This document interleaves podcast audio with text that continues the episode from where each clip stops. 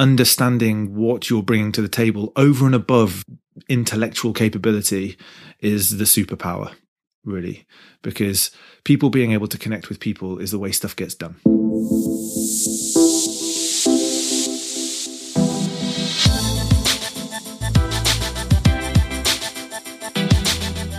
Well, hello and welcome to the Supporting Champions podcast with me, Steve Ingham. Now, this podcast is all about exploring the experiences, concepts, and insights from the world of high performance. In each episode, I'll be speaking to people who have been there and done it, researched aspects of performance in real depth, and have supported others to aspire.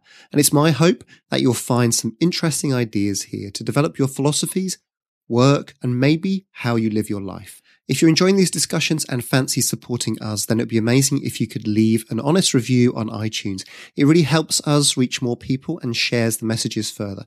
Equally, whatever platform you're listening on, Stitcher, Spotify, iTunes, Google Play, or Radio Public, please do press subscribe. Now, this week's guest is business consultant James Glover. He's also a world champion in whitewater rafting. Now, James was a performance lifestyle practitioner and head of support at British Triathlon, a role that led him to begin to explore and research some deeper concepts of human performance and found himself drawing upon some emerging and quite powerful principles being applied to business people around the world in the area of well-being, sustaining our energy, and achieving greater productivity and human vibrancy. In this episode, we explore his early experiences, how he felt disconnected through his university education, becoming world champion and what that meant to him, making the transition to working in elite sport, and then sensing an opportunity to take the step to the business world and the key lessons he has learned from both arenas. Now, James is an absolute force of nature, both energetic and empathic. He is buoyant and benevolent, passionate and purposeful, but above all, ambitious for people to work, live, and share a more fruitful life.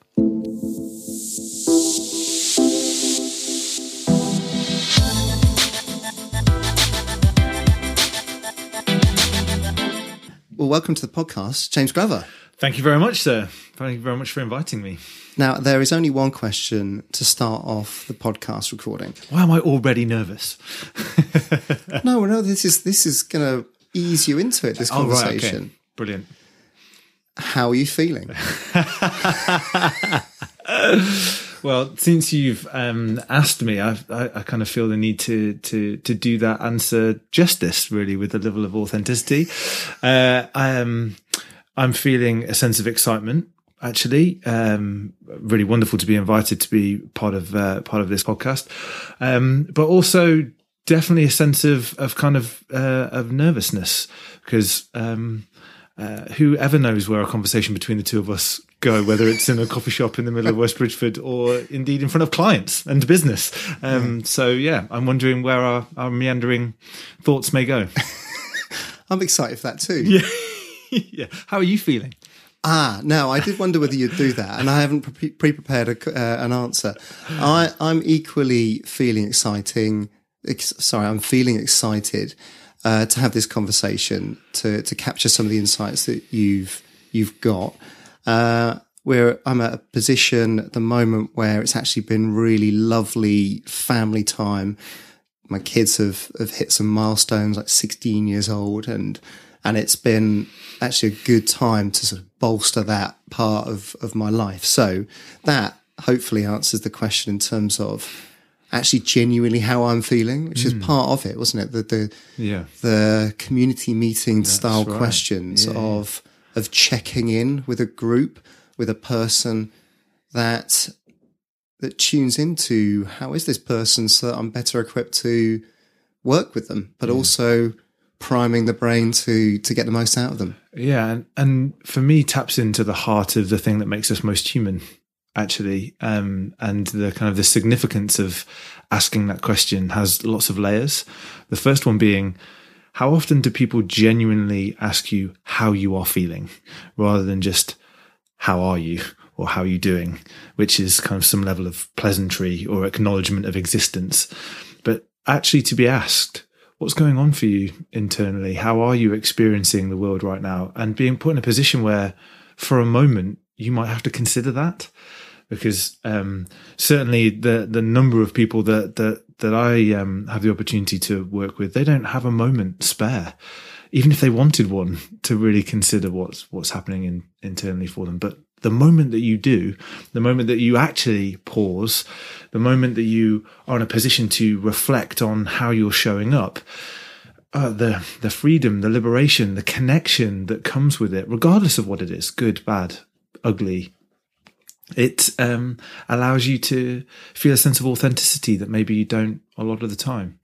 Um, so yeah, very simple question, but can elicit incredibly powerful responses. Yeah, and, it, and it's it's a shame, but it's a strange situation that asking somebody how are you feeling out, out of the blue potentially, that most of the time it gets met with a "I'm fine, go away" type yeah. of response or equally that there's a level of suspicion. Why are you asking me? Oh, there's yeah. an agenda behind this now. Yeah. Uh, how are you feeling? Oh, what am I exhibiting something that that's out of line? Should I buckle up yeah. and, and get on with it? It's um it's a strange situation that most of the time that question as a recipient or uh, or in delivery conjures up this sense of why? Why are you asking me? Yeah. Well, there's an inherent vulnerability in it, isn't there?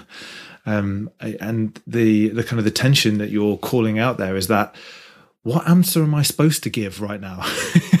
What's the right answer? And the right answer is whatever you're actually feeling. But most of us, day to day, aren't necessarily saying, "Hey, I'm just going to show up as the authentic version of myself, and that's okay." We're we're often trying to understand how we best fit in, how we best belong, um, what version of ourselves do we want to show, and that's to some degree um, at one end of the spectrum limiting, but the other end of the spectrum just sad because our success, I believe, is our ability to connect with one another and truly feel seen. Mm. Actually, it's funny about that that sort of cultural aspect of of yeah that, that response of thinking what answer should I give, mm. which is sort of a falsified, almost front of I've got to play this in the right way because of a number of dynamics that I'm yeah. trying to position position myself. But I, I, did I did listen to I mean I'm I'm increasingly a fan of Seth Godin and how he talked about that authenticity and we perhaps over dialed it in certain areas where if I turn up for some surgery and I say to the surgeon, How are you? I don't want them to say, you know what, I'm just not into this today. Yeah. I'm, I'm, a bit fatigued. I've done eight of these, and uh, you know what? I'm everything is the same vein to me right now. or, or turning up and doing a talk or a speech or yeah. some delivery, you can't bear all of that, can you? You can't just turn up and go, "Oh God, just crack on, just have a chat." And um, I haven't got the energy for this. You've got to, you've got to step up yeah. and and make that transition from how am I actually feeling to how do I need to perform? Yes. Uh, and um, inherent in what you're saying is conscious choice. So, am I aware of how I'm feeling? And am I making a choice about the way I'm showing up versus um, reactively uh, responding to the environment that you find yourself in? And so, I don't see there being any problem with um, somebody recognizing that internally they might feel a sense of fear or anxiety or um, kind of depletion, but then having to, because circumstance dictates, you know, so going to do a talk and standing in front of a group of people who have a level of expectation about what you're going to bring, turning it on in that moment. But because you've made the choice to turn it on in that moment, not because actually all you're doing every moment of every day is just trying to present some version of yourself that you think other people want to see. Yeah, and, and um, some recent social media tweets about uh, an athlete I once worked with, Steve Redgrave, who had this mantra of, on a bad day, uh, we still beat everyone else in the world, in the sense of this is practice, this is uh, polished, there's a, level of performance and engagement that, that means that I can stand up and, and give my best, even yeah. when it's, even when I'm perhaps not fully 100%, which, uh, which I'm hearing from you. And we got straight into it then, didn't we? We were talking authenticity, vulnerability, and fears, and and everything else.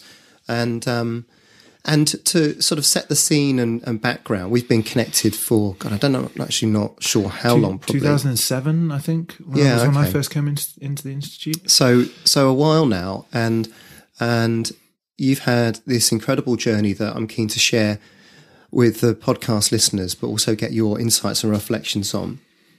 And so we met at the English Institute of Sport, where you were a performance lifestyle advisor and keen to capture some of that. And you then took this transition into the business world with the Energy Project and now with DPA Consulting, stepping properly from that immersive sports performance focus into into the business performance mm. world. Um, so before we get into that, can I just ask you about your background? Um, I'm not asking you sort of whether you were raised by wolves or, or whatever it might be, but where? How dare you talk about my mother? Like yeah, where where are you from? What's your background? Give us an insight into that. Um, so uh, I'm from the Midlands area in terms of kind of uh, d- geography, and um, grew up in uh, in a really loving family. I'm uh, the eldest of three. I have a younger brother and sister. I also have a, an older half brother, and uh, my mum and dad are the type of people that collect other people. So I've always been surrounded by um, uh, by lots of lots of people, and um, probably that's that's kind of the first most important insight in that I'm undoubtedly a, a people person, um, and I've always responded to to being around others actually, and find the best version of me when I'm connected to other people. Um, uh, I actually did a sports science degree at university. Loved, loved PE. Like loved being outside. You know, those couple of hours a week that you got when you were at school were just uh, you know liberating for for me it was kind of like freedom even though um, you know maybe not the most talented of uh, uh, of athletes just the kind of the physicality and the freedom that that gives you was was it was incredible um, and kind of made this natural progression um, from an educational perspective with a with a sporting focus um, uh, into doing a sports science degree which I hated really? yeah, hated it. Hated it. What did you um, hate about it? Well, I think um, uh, hindsight has 2020 vision and all that, doesn't it? I think a at, from a maturity level, I probably shouldn't have gone to university straight away after A levels. I could have probably done with a little bit of time. Um, so, uh, so kind of a, a, from an investment personal investment perspective and, and, and kind of being in a really learning mindset, I, really wasn't where I should have been.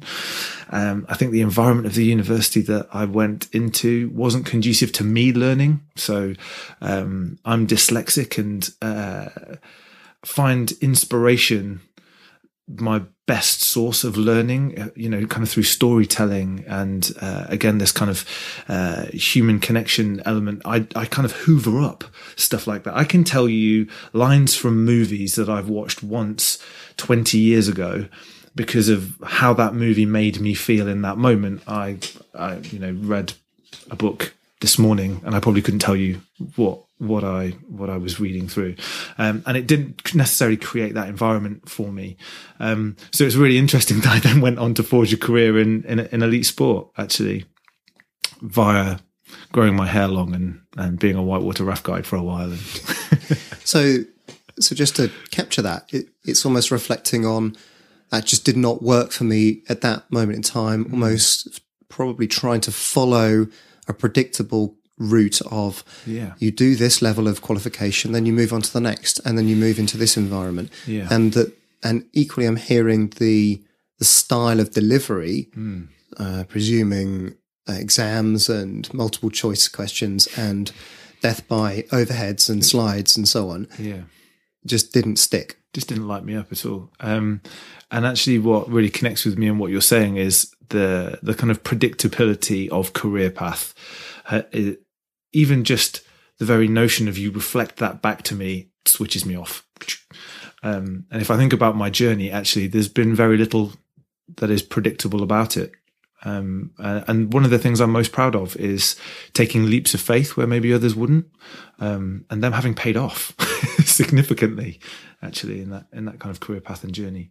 So, with a, if I was to go back to the classroom and mm. saw you in there, or imagining what those lecturers would have thought, they probably would have thought you're going to fail or you're not going to succeed because of the grades or because of the engagement or the lack of attention. Yes, 100%. Uh, um, mm. It's not too much of a stretch to imagine that that would be the case. And interestingly, when you said, you know, if I go back there and I'm at the front of the room and I see you, um, that would have been a novelty because oh, that, the level, that bad the level of sense. disengagement was okay the environment that i'm going into is going to be 200 people in that room for this particular um, content and uh, i uh, i understand what the mechanism is going to be and actually i'm going to go to the gym because um, they're going to release the content online afterwards and i will just get to it when i need to so, without being too specific, then mm. that would have turned up in your final grades massively. Yeah. Yeah, yeah. Okay. Yeah. I didn't. I didn't do very well. Not if you reflect back on my professional career, and then look at what the the certainly my degree um, my degree result would you'd be going how how does that equal that and this is a common trend that i'm observing that that people with the best grades do not turn into the best professionals. Mm. Perhaps outside of academia, where ultimately you've got to have the top grades to go and do research, for example, but only because that's a sort of an academic requirement. Yeah. Um, that, that shows that you're ready to do that, i.e., I can process this information that equips me to do research, but doesn't connect and relate to professional effectiveness. No. Um, and what's I think really exciting actually for um, for young people these days is the routes into a successful career are not as defined as they used to be, and um, the the um, the, the kind of the innovation of young people in driving and owning their own career path these days is disrupting all kinds of industries. You know, I sit with some very, very senior people in large corporate organizations and on they sometimes don't know what to do with the so-called millennials and then you know the generation that's that's following them in that you know they they're to some degree are scornful. You know, all these guys want is meaning and purpose. And, you know, I invest all this stuff into them and then they bugger off and they go somewhere else. And, you know, that investment is wasted. And, um, uh, then, um, they, the kind of the transition that they are trying to make or the tension that they're continually holding is, yeah, but when we have them, look at the things that they bring. Look at the barriers that they break down. Look at the ways in which they're engaging and collaborating with people that we used to have to really teach before, um, or were stifled because of, you know, fear and anxiety or, you know, kind of siloed ways of working, etc., cetera, et cetera. So that's what excites me for, for, for, um, for young people these days. But that doesn't mean that it's easy because it's not. Um, and understanding what you're bringing to the table over and above intellectual capability is the superpower, really, because people being able to connect with people is the way stuff gets done. Yeah. Okay. So great, great reflections there. What we need to take from that, or what I'm hearing and summarizing back to you, is that there's a, you can now look back with some contentment and say that that route was okay because I've now succeeded or I've used it as fuel to to progress. But ultimately, it didn't it didn't serve me well at the time. I, I wasn't engaged. It, mm. it, didn't connect, and so what I'm almost reflecting is that this there could be a lot of attrition and waste of people that that aren't motivated and developed as a consequence of that traditional higher education and might not be as fortunate as you to have taken the the leaps along the way. Yeah. Now you mentioned long hair and and whitewater rafting. We shouldn't skip over the fact that you're a world champion at whitewater rafting. Uh, well, I mean, and it's kind of you to do that, but um, I always feel a little bit awkward. I, as proud as I am of of that achievement, I feel a little bit awkward um, because uh, you know I spent best part of, of 10 years working in an elite sport environment with you know actual athletes um, as how I would how I would see it um, and so to come talk about myself and being a world champion uh, feels a little bit kind of clunky but in reality um, yeah, I, I, was uh, world and European champion. Held those two titles at the same time with an incredible um, team of gentlemen who um, who worked very very hard for a long period of time to uh, master our craft and uh, had the opportunity to do things that none, none of us ever dreamed that we would, um, even if it was in a niche sport. Um, so yeah, the kind of the internal personal level of pride is massive, but sometimes I feel a little bit awkward, kind of you know owning it. No, that's all right. You're allowed to be okay with being world champion if you are. I don't have that, so uh, I can pass that on that advice to you. I'm I'm not elite at um, anything. The only thing I'm um, exceptional at is hyperventilating, and and that's just not useful at all. And it's just without it being creepy. the um, what do you need to be an outstanding whitewater rafter or a crew? Um, openness and honesty, and some delts. yeah, maybe. Uh, yeah, maybe. No, I, okay. no I, I, I, um, you definitely do now. The sports um, progressed and come on a huge amount um, during the time that we were involved, but certainly since the time that I've kind of stepped away from it. And so the kind of the professionalism around athlete preparation is is kind of almost the the entry point. But I talk about um, I talk about openness in that you know, this is a, a team sport in an extreme environment and um, there's a very real threat to life on in fact in one particular competition we were at, somebody did lose their life. And um, when you put a group of people in a competitive context, in an environment that has the opportunity to be able to create that kind of catastrophic outcome, um, you find out who people really are. And the more people fight trying to show who they really are, the more dysfunction that creates in the team the more dangerous it is, but but certainly the um, the less capable you are of actually being able to deliver a performance and win something. Um, uh, uh, and probably one of the things I'm most proud of during that period of time was we had some characters in our team who had never had to operate with others before. Uh, they never had to play well with others before. Their success in their lives, professionally and personally, had not put them in a situation where they'd had to kind of share in a sandbox. Um, and if they wanted to be part of this team, they were going to have to move the needle on that. Um, uh, and regardless of regardless of winning medals or not, the journey that we went on as as human beings to to be open and vulnerable with each other, so that we were able to hold each other as safely and as securely as possible in those environments, I think was the key to us being successful. And so, how did you, as a group, bring people who weren't necessarily team focused, rather than not calling them team players, but they weren't yeah. inherently or naturally or by habitually team focused. How did you bring them round to that idea? Um, through a huge amount of pain. Just dunking them in the water. a huge, huge amount of pain.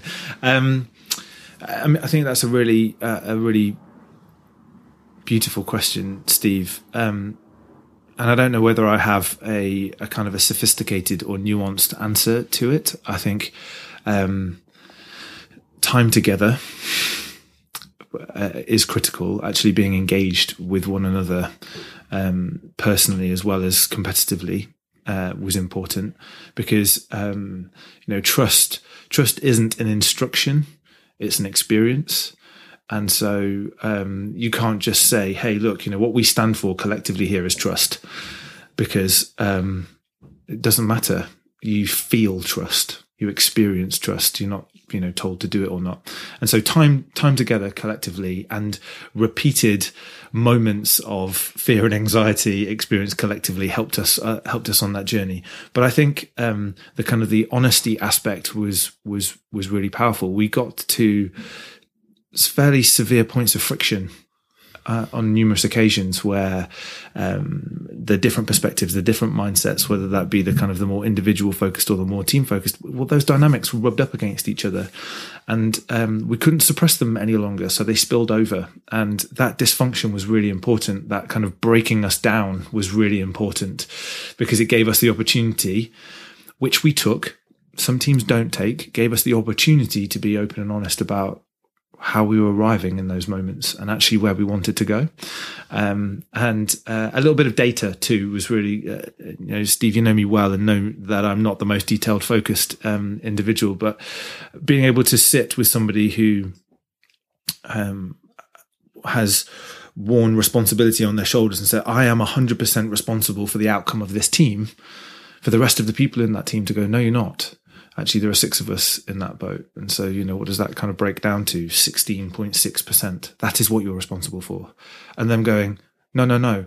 The position that I hold and the job that I do, I'm 100% responsible for, you know, where, where this boat is on the river and how we get to the bottom. And go, no, no, no. You are 16.6% responsible for the outcome mm-hmm. here. There are six of us. We all feel like that. We all want to take that responsibility and that uh, realization, that reflection in that moment, going, "Oh dear Lord, it isn't actually all on me," was um, you know powerful for powerful for that person. That's incredible, and so it's, it's interesting that again you sort of mentioned you're a people person, but you're naturally talking about the people dynamics as opposed to you've got to be able to read water and you've got to have a certain level of strength and endurance. You've got to have a robust immune system if you're training in the River Trent. Uh, the, these elements of the, the physical, you're, you're talking about the team dynamic, which ultimately hits upon the weak points of a team, celebrates the strengths yeah. That means that you can find out and develop elements that, that move you forward as a crew. Mm. Um, yeah, it's interesting. I have no, I have no desire, no focus, no energy for the kind of the tactical elements that you're describing, and um, the conversations that you and I have been having recently and just kind of the, the, the, journey that I'm on in my life actually and kind of trying to reflect on the key things that I value and are really important to me. One thing I can now really stand behind, which maybe I haven't done before is lots of people do care about the nuanced technical insights, the tactical aspects of delivery against anything. Actually, what does the number look like? What are the numbers telling us? What's the data and what's the insight? Um, and I'm much more interested on the human, I'm much more interested in the human experience. So, how do people feel in that moment? Um, what is holding them back from being able to fully engage with uh, the contribution that they know or believe they can make versus the one that they're making right now? And those things very rarely lead directly to, I don't have the knowledge. A lot of the time, they fundamentally come down to things that are, are much deeper. Um, and that's the bit I like to. That, that's the bit I believe I experience in my day to day, and it's also the bit that I like to in, unlock in others. Yeah. Well, fantastic. So, um, so take us forward then. So, uh, performance lifestyle advisor at the English yeah. Institute of Sport, um, supporting athletes up to the 2012 games. How was how was that experience, and what kind of drew you into that? And um, I, well, I don't know whether you can see, but you've just said that, and the the hairs on my arms have just stood up um, because what a privilege what a privilege to be involved in not just the EIS and elite sport in that moment, but in the service of um, performance lifestyle. Because uh, there are, and the way I, the kind of the way I describe this service is um, uh, was kind of captured beautifully by one of the members of the team, which is we're kind of developing the person to deliver performance. Um, and that might sound really strange because, you know, athletes are human beings, but um, let's be honest, they can be seen as the machine. Actually, let's make them bigger, let's make them stronger, let's make them faster. And what are the mechanics of being able to achieve that? But there is a human being that sits behind all of that. Um, there's a great example in the media at the moment, Granit Xhaka at, Arsenal and his response to being booed by home fans. Um, and the way he was almost vilified for that reaction because he didn't stand up as a professional in that environment. But then he shares with you the experience that he's currently having where people are talking about his wife and his children in the most horrendous fashion. Yet our expectation of him in that moment is no, don't be human and care about you, you know, what people are saying about your family and children. You have to act a certain way we could probably debate the the kind of the merits of that. But what I'm drawing attention to is that behind every athlete, behind anybody trying to deliver a performance in any aspect of any part of their life, there is there is a living, breathing human being. And the service of performance lifestyle was very much focused on how are you? Who are you? And that was a real gift to to to be part of that service. Um, and I was there at a time where they were kind of wrestling to find their place to understand how they came to the table and made a contribution. Um, and one of the things that I've admired from afar in the five or six years since I left the, the, the institute is just the way in which they're growing and thriving and the contribution that they're making and the kind of the significance that, um, that they as individuals, as practitioners, and as members of that multidisciplinary team are, are being seen to have. Um, so yeah, it was an incredible moment to, to help, shape some of that, um, to actually do that work um, with, with athletes. You know, the time that, that I was there, we uh, was working with canoe slalom, and we were moving these guys from the program base in Nottingham down to to Lee Valley in London because they had access to the the Olympic white water course ahead of time. Um, and you know, you kind of transitioning people out of a world that they've known, and maybe the only world they've ever known, into somewhere completely different, and at the same time asking them to continue to to develop and um, uh, uh, and perform. So to support in any way, shape, or form the navigation of that was was a real privilege. And then to see those guys do what they did, I don't I, I don't have the vocabulary to describe the kind of the emotional reaction I had. It's amazing to watch performance lifestyle have gone from this just sort of just short shrift, just oh, I suppose we need to do this feeling leftover version of support service to now so essential. But but also if you're genuinely interested in performance and sustainable performance that you of course you would. Mm. and it's interesting just how few countries have cottoned onto this now. Yeah. I, I australia have a program canada do. Very few other nations have concerted holistic support of the performer. But if you're uncertain about the transition from from one base to the next, thinking about your your social network or uh, your friendship groups, where are you going to live, all that uncertainty, that's not going to help your body. That's not going to help your mind. So you're yeah. probably not going to get the most out of your training. Mm. So why wouldn't you support that element if if resources allow it. Yeah. and I think there's a real um, connection between how that service has flourished in uh, elite sport and lessons that business could learn right now, which is, you know, nobody's immune to the fact that health and well-being are a huge um, topic and agenda item for most organizations now. Uh, and um, that's born out of the fact that people are suffering more than they have ever done on a day to day basis in their lives, not just in work, but in their lives. Demands on people are, you know, rising at an exponential rate. We're living in a world that's more complex than it has ever been. The intensity, the pace that sits behind it, the expectation is, um, uh, it's almost unrelenting. Well, it is unrelenting. And um, so organizations are, are now crying out and saying, all right, we need to get these well-being programs. But what I see in most organizations is it's where performance lifestyle was, you know, 10, 12 years ago, which is, all right, okay, so you've got a bit of a problem as an athlete. We've got somebody here you can go speak to, go speak to them. And it was, it was externalized. It was an add-on. Now it's not. It's 100% embedded in um, Uh, in that multidisciplinary team. It's seen as something that's performance impacting. If you look at businesses now, what does health and well-being look like in most organizations? It is initiative based. We are having a well-being week. It is mental health day. We are going to get fruit bowls in the office. We are going to give you cheaper gym membership. None of that is addressing health and well-being. None of it. It's a way to say, Hey, look at us um, what a wonderful organization we are paying attention to the needs of our people. Well, we're not paying attention to the needs of our people. Let's be really honest about that. Is it great that there there is a, a, an increased level of awareness and to some degree activity? Of course it is, and and nobody, certainly me, would ever diminish that. But is that really driving a change in the way we work? No. And that is the thing that needs to take place. How do you make health and well-being central to the performance of the organization, seen as a lever that the business pulls to create sustainable high performance in the same way that, you know, lifestyle is now deeply embedded within a multidisciplinary team.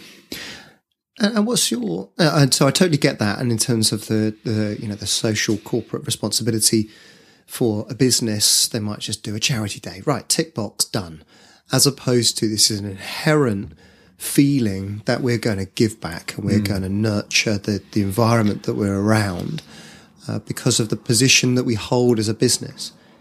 And what, what's your reflection, having spent time in elite sport, but now also in business, about it's not always the healthiest environment. And we want, we're talking about developing the person uh, and talk, talking about balance and so on. But actually, a lot of elite performers aren't particularly balanced. Yeah. Um, and, and what makes them exceptional is exceptionally different yeah. performance. And I, having, we've worked on, on client cases together previously, having spent time with some CEOs coaching yeah. Extreme performance, the travel agenda, the yeah. meeting agenda, the severity of getting uh, the wrong, saying the wrong words at the wrong time. Yeah, the consequences. Yeah. If if there's if there's a high level of commitment and personal sacrifice there that perhaps they're not going to perform as well. The company's not going to perform as well. Mm. And the knock on effect there is to the troops, the, the, the business that they're, they're following again, the heart of what you're speaking to is um, is an understanding that stress actually is a good thing for us as human beings. It's it's a a, a natural stimulate. It's a natural stimulant for adaptation, for growth. And um, kind of in the athlete context, it's really easy to understand. You go to the gym, you lift a weight. You know the weight stresses the muscle; it breaks it down. Um, and it's kind of busy telling the body, "Wow, we you know we don't have the capacity to lift this." So let's repair and repair bigger. So we're increasing the capacity, our, you know, our ability to be able to lift that weight. Now it makes kind of sense in in that way, um, but it's nonetheless true in almost every aspect of, of of our lives. Stress for us as human beings is a good thing. The problem is when stress becomes distress, which is probably one of the most destructive and debilitating things that any of us can experience as, as human beings. And a um, a colleague of mine, um, uh, Geoff McDonald. He was a former senior leader in, in Unilever, and now he's um, uh, he's working to break the stigma around mental health in organisations. Um, he talks about this transition between stress and distress, and um, actually the the one of the one of the critical factors in stress becoming distress, it tipping over, is is the lack of um, recovery no space or time for people to be able to take recovery. Because actually, where does adaptation occur? it occurs in the recovery, right? And the same is true for neuroplasticity of the brain, you know, learning retention, all of those kind of things. It doesn't happen in the doing. It doesn't happen when you're experiencing the stress. It happens when you're able to take recovery. And so for athletes, you know, delivering spe- uh, special performances under special circumstances with special requirements, um, they are hyper focused on being able to manage the work rest ratio. Most people aren't. Most people are just saying, I need to do the best that I can. I have multiple competing commitments in my life, and I am just um, in a hyper reactive state where I'm moving from one thing to the next, just trying to give it the absolute best I can in the moment. And actually, all that's happening is there's diminishing returns. People are, are draining the resources that they've got, and the, the the experience of stress increases, increases, increases to the point where it becomes debilitating and starts to really break people down. Yeah, it's a function of productivity, really, isn't it? How do you want to be recognised as an athlete as the person who trained the most, or improved the most? Yeah, yeah. Uh, what's the goal? Are you trying to optimise your performance, or are you just trying to infuse as much training into the body or mind as, as you can. And yeah. That's not the goal, is it? No. no one gets the, the medal for the most hours completed, yeah. although there are leaderboards on Strava and so on. But that, that's not that's not the product. That's not. But then it's it's even more. It seems to me even more ingrained in business. There's a presenteeism. Mm. There's a first in, first out. There's a work ethic quip that it only takes one person to say, "Oh, you're having a half day, are you?" When actually someone's might be going after their child's parents' evening or doing something about their, with their own life. That means that that's probably not going to happen again. They're probably going to spend more time doing as opposed to being. Yeah, um, and there's a, there's a couple of things in that for me, Steve. The first thing is um, that you know flexible working is massively on the rise in most organisations, and that is a response to people wanting to live and work in a different way, and that is a and that's a really great thing. Um, but most people are still having to be fairly courageous in the way they utilize those policies because of what you're describing, which is, you know, the kind of the the the role model, the role modeled behavior, or the uh, the successful archetype in an organization is one of, well, you know, it's been a it's a really busy week, and there's so much stuff to do, and um, you know, receiving the emails from your boss at you know God knows what time. Uh, and so it almost doesn't matter what people say; they respond to what leaders are doing, the people that they um, uh, rely on for their sense of safety and kind of uh, and guidance. Um, and so you the responsibility, the ownership, the opportunity is on you, but it also requires a, um, uh, a kind of a, a sense of, of courage to do what you know you need best. The irony being, you do that, you're going to perform better, and it uh, uh, and it kind of that connects to the second thing, which is it's not just a function of productivity; it's a function of fulfillment and satisfaction too. It's not just about will I get more done and will the quality of that be better? Yes, it will, unequivocally. The evidence is undeniable. It's what will be your experience of that too? What version of you will be coming to those things? Um, will you be getting home at night and more of the time going, wow, that was an incredible day versus, oh dear God, I'm exhausted and I've got to do that again tomorrow? Or also, I want, I'm not engaged at home. Yes, yeah, yeah, yeah.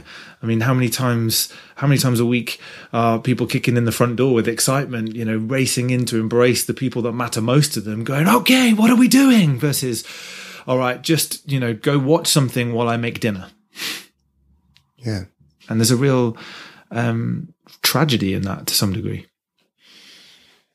So um, we're getting into the, the some of the business demands and reflections, but, but I don't want to miss the point uh, about the the transition that you made from elite sport. Now you worked with uh, Mark and Helen Jenkins, who we've we had Helen on the podcast, thanks to your connection uh, back back in the early in the year, and taking the ideas from business and applying them to sport was the start point for you, if I'm Yeah. not mistaken. Um, those two people are probably responsible for one of the most significant moments of my entire life. You want to talk about courage? Uh, I mean, I could sit and talk about those guys all day without without without question. But what what happened in that moment was kind of a leap of faith from from my perspective. I'd uh, I'd been given an article, Harvard Business Review article about managing your energy and not your time. And uh, you know, in the world of elite sport, you're always looking for the the next intervention that could have performance impact. And working, you know, that I was performance manager for British Triathlon. There, I was kind of leading the the the, the sports and medicine, uh, sports science medicine team, and um, I was still I still had this practitioner role uh, with with um, within performance lifestyle. And um, uh, Brendan Purcell, who was the, the the performance director at the time, said, "Look, I want you to come." With me to see see Mark and, and Helen, and um, uh, we'd had this conversation about energy levels, battery levels, and um, the kind of the article spoke to me in that moment about the situation that that they found themselves in, and completely naively, and uh, you know, totally with with a um, an unrealistic totally optimistic mindset. I went, I'm going to take the insights from this article. I'm going to go sit with these guys, and this is going to be my conversational framework. Um, if I'd have thought about that for any length of time, I would have run for the hills. But I'm so glad that you know maybe I'm not that bright sometimes, and um, the opportunity to sit with these guys and help them flip their reality by uh, thinking about energy where their energy came from, how they renewed their their energy, what was currently draining their energy, how could they um, uh, think about craft an environment that that, that supported them um, cultivating, building, mobilizing a greater amount of energy uh, was a game changer for me professionally, but it was a significant moment for them. Um, and they can speak to they can they can speak to that. It just flicked this spark in me of oh my word, you can get people to think very you can get people to think differently very very quickly by shifting their worldview, shifting the paradigm that they understand, and help them unlock some stuff in themselves that maybe they hadn't even seen before. And I'm doing this from this article, let alone, you know, the guys who wrote the article in the first place. Um, and that was where the universe did me a favor because uh, John Gomes, who's the chairman of the Energy Project, was delivering a keynote speech at UK Sport Coaching Conference. And um, I then went on a four month mission. I know people at UK Sport. Somebody at UK Sport must have booked him. Can we connect the dots? Um, I ended up in his office, um, chewed his ear off for two and a half hours, uh, put my foot through the boardroom table, and um, three weeks later they offered me a job, and uh, it was one of those leaps of faith moments. I couldn't believe that I'd managed to get myself into elite sport. I never imagined that I would leave it, but the opportunity to work with these ideas was, yeah, a gift. Have you got a sense of why did he offer you that job based on a two and a half hour conversation? Um, uh, I think that's a really challenging question for me to answer. Um, Have a go. Well, he must have seen something. Is it the questions? Is it the is it the the fact that you epitomise energy? you, know, I, you know what, Steve? I think um, I think that the honest the honest challenge is that my immediate desire is to kind of minimise this, minimise your answer, yeah, and, As, and actually be really uh, humble about it. But you know what? I'm going to own this for yeah, a moment. For I, and well, so, what I would own in that is uh, the mission that I went on to get in front of him. The that wasn't straightforward, and um, I was really helped by a couple of people to make it there. But not only not only did I make that happen, and that require a level of next level perseverance. When I had him, I wouldn't let him go. So what I realized subsequently is that he is a incredibly busy man, and normally, if you can get an hour of his time, that is, you know, you're very lucky. And I think that's where we started. But I went after him for two and a half hours because I wanted to absorb as much information about these ideas as I possibly could. If I was never going to get another window with this guy, I needed to take as much as I possibly could back because for me, this stuff helps people and I can be helpful to people and I want that. So uh, I went after him hard. and the reason why he kicked me out after two and a half hours is because he had to go speak to Stella McCartney on the telephone and he really couldn't miss that. Um, and I think what he saw in me in that moment was, uh, you know, a real, a real desire, a real sense of purpose around creating impact by helping others. And ultimately, that was the mission of the Energy Project. They wanted to change the way the world works. And he was seeing me trying to um, apply the thinking of the Energy Project in uh, to solve real world problems. And as an organization, this is what they were trying to do. And so I think he saw in me somebody who was fairly tenacious, um, Tigger like. In I have to own that, don't I? I have to. Own, people always talk about the huge amount of energy. So did I embody the ideas? Yes, um, and hugely committed to making a difference to others. And so uh, I think he responded to that and said, "You could come and do something for us." And how did that feel? And what was going through your head when the offer comes back? So he's he's taken the leap of faith as much as anything in in reading, uh, understanding your drivers, uh, getting to know you in a short space of time. He's taken a leap of faith, but the offer comes to you, and you're thinking, "I've I've grafted and developed this career in elite sport, and I'm working with some of the best performers in the world at the moment." Ah, now there's a new challenge to completely step away from that and and move into the the business world. How did that feel for you? Um, terrifying on one hand. Who who leaves that kind of opportunity in at the stage of my career? Um, which was you know I was uh, I was doing some incredible work um, in in triathlon. Was getting to work with um, with Brendan Purcell, who was new performance director, who had uh, an incredible vision for the culture of that sport, and I was helping him shape that. It was it was um, an incredible moment to be involved. And two steps away from that to to go do something that um, maybe worked once for you. Uh, so it was terrifying on one hand, but the other, on the other hand, my excitement um, to really immerse myself in a set of ideas that I'd already seen unlock people's potential was too good. It was too good to be true. I was, I didn't know whether I was good enough. I didn't know if I had the skill or the capability to do the things that John was talking about doing. I was worried about never having been in a business before. And then I'm supposed to go in and try and help steer and shape who they are. I'd never done any of the things that I was going to be asked to do. And so, um, on one hand, I was totally terrified about that. And on the other hand, I was going, well, this could be the next, this could be the next evolution for me and, and who I can become and what I can do. And, um, I, I also spoke to Brendan in that moment about the opportunity. I was I was open with him about it, um, and we'd we'd done some great stuff over two years, and he just went, "Look, you, you can't not go do this. You can't not go do this."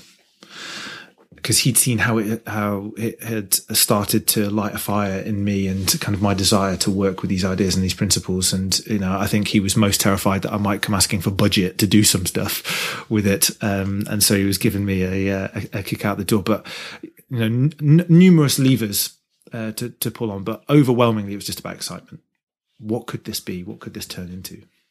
Is that inherent to you then as a as an optimist? Uh, you've had some blessing from Brendan.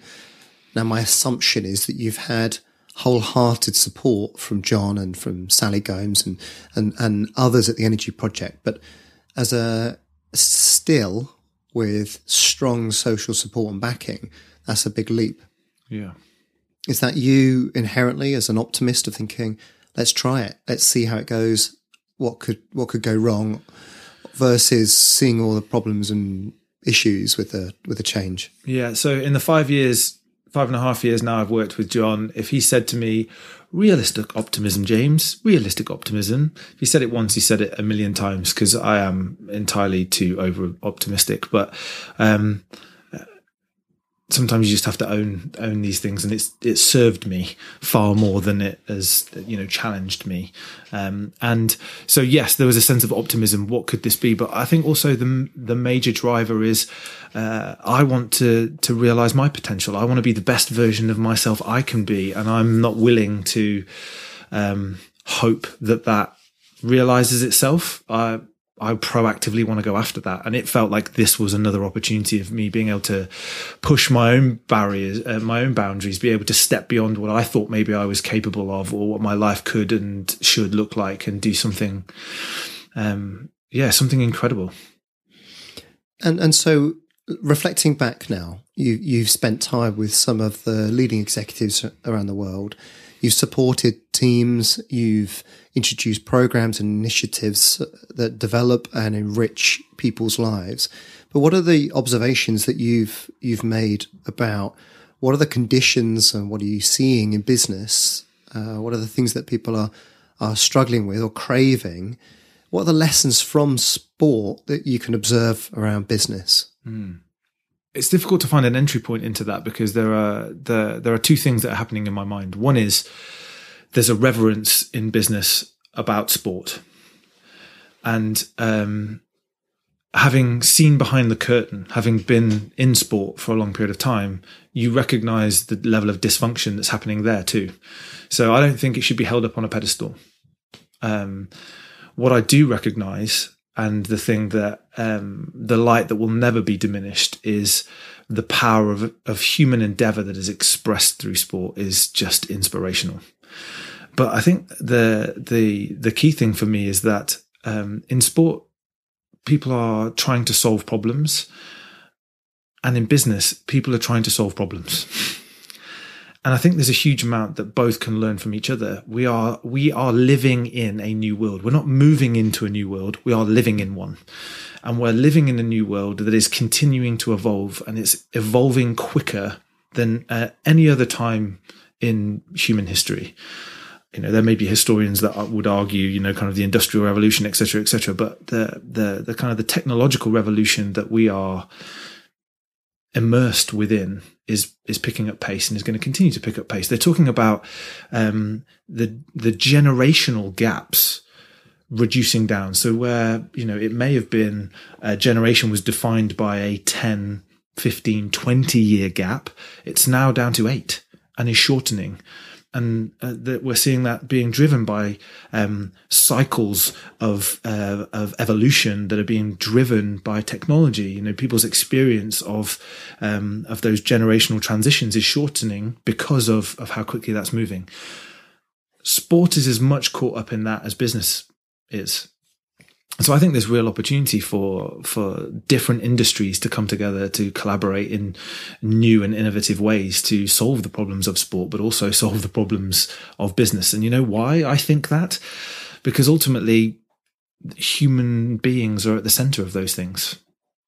It's as simple as that. You know, I've taken the work that I've been doing since I left sport and it's had a very human focus. And so it hasn't mattered if I've been in LA or Singapore or Bangalore.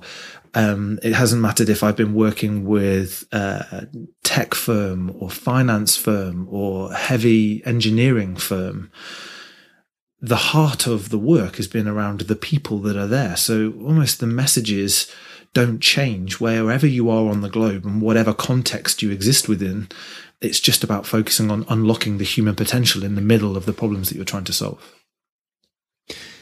Yeah, and I like the uh, simplicity of that focus. And I, I, remember I was talking a lot around human demands going up, and I I asked Jenny Rogers, legendary coach, yeah. who's been there and done it. And I, I, interviewed her for one of our first podcasts, and I asked her, "Do, do you think that that the demand on people is going up?" Straight off the bat, no. And I think it was the wrong question, actually, the, the sense of she's, she's lived through wars mm. and she's lived through uh, miners' strikes and huge change to, to the fabric of society. The suffering or the demand on people has changed. Yes, yeah. In the sense of perhaps moving from threat to we don't know whether we're going to last the night through to I just don't know what's expected of me, the uncertainty or the VUCA world, the volatile, uncertain, complex, ambiguous world, just creating this noise of questions in people's minds. Mm. Uh, that clarity of work going towards a sporting goal. We know what the, the rules are. We yeah. know what the outcome. We might have a stopwatch involved. That provides deep clarity, mm. and perhaps businesses are craving that. Yeah. Yeah, I mean, if you break down some of the kind of the really tangible aspects of uh, of delivering a sporting performance that um, businesses crave and look at with envy, you know, there is a sense of focus. There is a um, a sense of purpose and motivation, especially when you're working in elite sport, that um, businesses are trying to replicate, and they can't um, and the reason why they can't is inherently most businesses, their purpose is to make money. The manner in which they make money, you know, can be argued, but that that's the reason why they they exist. And in sport, you're absolutely serving something greater than your own self interest. Even from an athlete's perspective, they might be winning the gold medal, but that kind of um, that, that the level of human endeavor that they're invested in is sometimes just even over and above their own self interest. Sometimes it's completely counter to their own self interest. They're putting themselves in harm's way in order to be able to achieve some of the things that they can. So, um, I think in, in, business, there's a real envy about what there's absolute clarity on what we're going after, how we're going after it, and whether or not we will have ch- achieve success. The level of ambiguity around around some of that in, in business because of um, well because of numerous factors uh, is, is is a little bit lost. So in any way, shape or form, business can learn from sport in being able to create that clarity, even in a small way. So not necessarily at an organizational level, but from a leadership to direct report, from a team perspective, being able to galvanize some of that. Um, uh, you know, and in organizations where I see them do that well, they're able to accelerate progress against the things that they care about. They're able to move quicker than than others. Um, and, and, a part of that that p- kind of plays into it is around accountability. You know, there's no hiding in sport, is there? You know, if you didn't deliver what you were capable of delivering, there's there's nowhere to go. You have to own that. Um, and the opportunity for the people who are supporting you to be accountable for the way in which they support the delivery of that performance is pretty clear most of the time sometimes it doesn't always necessarily feel that way, but most of the time it's pretty clear. If you then translate that into into a business environment, the accountabilities are nowhere near the same. The level of motivation isn't necessarily always um, the same, and so that creates dysfunction in its own right. Um, yet, where there is a, a, greater clarity of accountability, there is also an increased level of autonomy.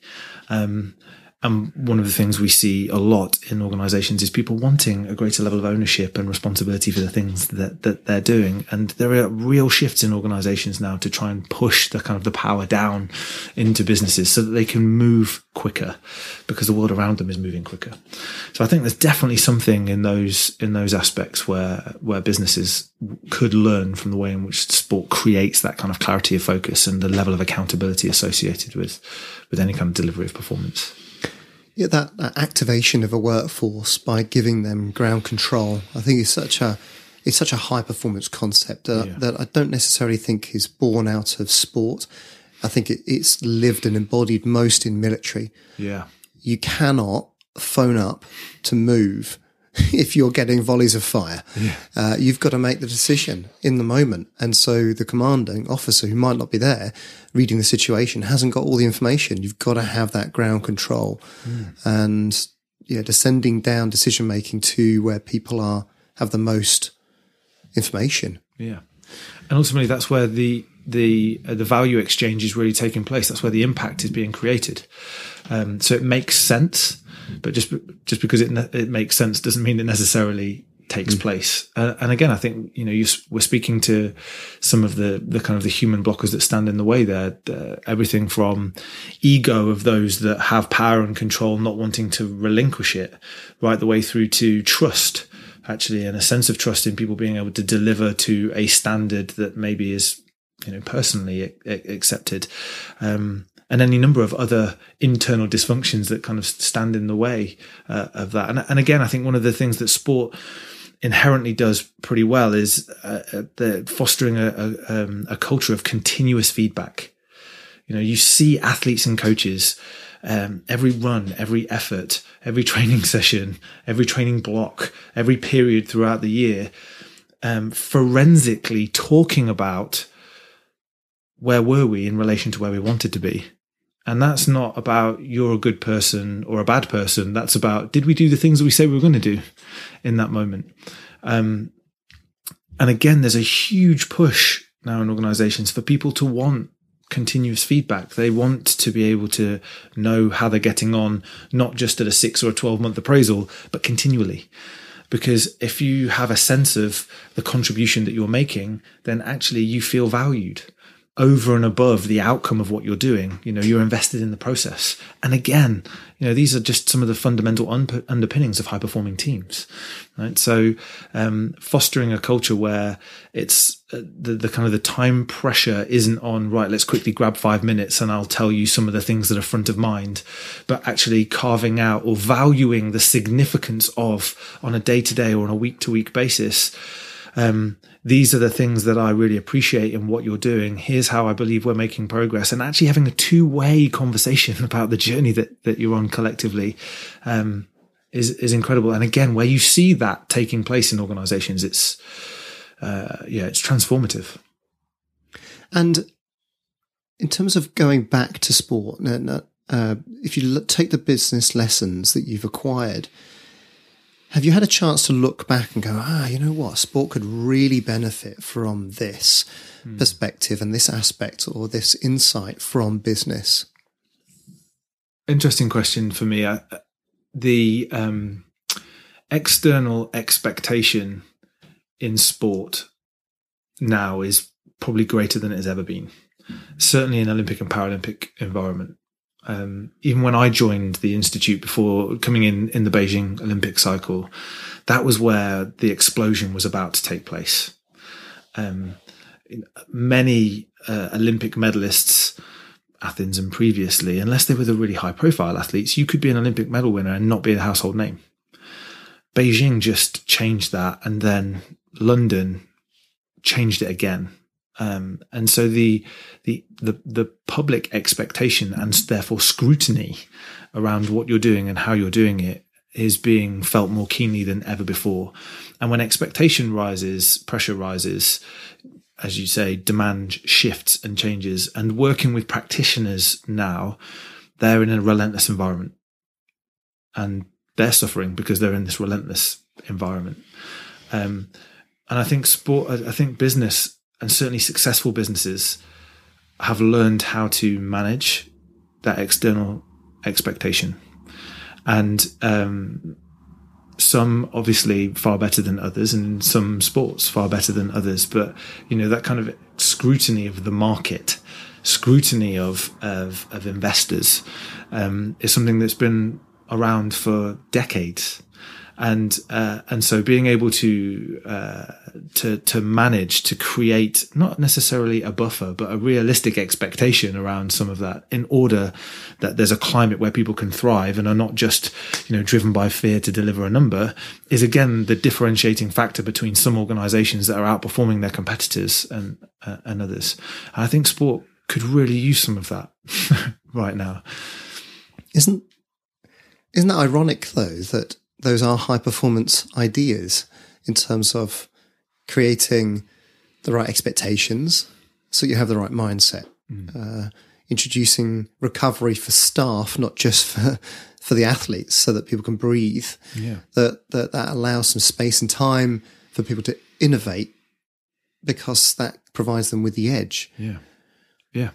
I, I, I, completely agree with you. And, and one particular coach who'd previously been an athlete that I'd worked with, when we started to talk about that very idea, went, What am I doing? You know, the amount of focus I had as an athlete with my coach about being able to create this movement between work and rest. And here I am throwing that all away to just do more and more and more and more. Um, and we all know what, what what's at the end of that particular rainbow. It's a zero sum game. It's burnout. It's exhaustion. It's absolute lack of um, productivity, satisfaction, fulfillment. It's the exact opposite of what you intend. So what I'm hearing then is that the you're talking about the, the climate, the the culture, in order to engage people at a higher level hmm. and make it better. Yeah, and um, you know, for the last 200 years, there's been the same defining ethic in, in organizations of more, bigger, faster. You know, sport are to some degree now suffering that same, uh, the, the impacts of that same mindset. Uh, you know, there are some very public examples of cultures in sport, and the uh, the well-being agenda in an elite sport now is probably higher than it has ever been. And why is that to some degree? It's because people were just pushing and pushing and pushing and pushing and pushing and pushing and pushing and pushing and pushing for the next, you know, the next marginal gain to deliver the next performance. And that is completely counter to what they know delivers that performance. But it's driven by what? External expectation, environment, culture, all things that we can influence and can control. But sometimes when we feel under enough pressure, we succumb we create kind of just reactive behaviors in the moment that are just about trying to survive that moment rather than actually think about what's the long term value that we're trying to create here.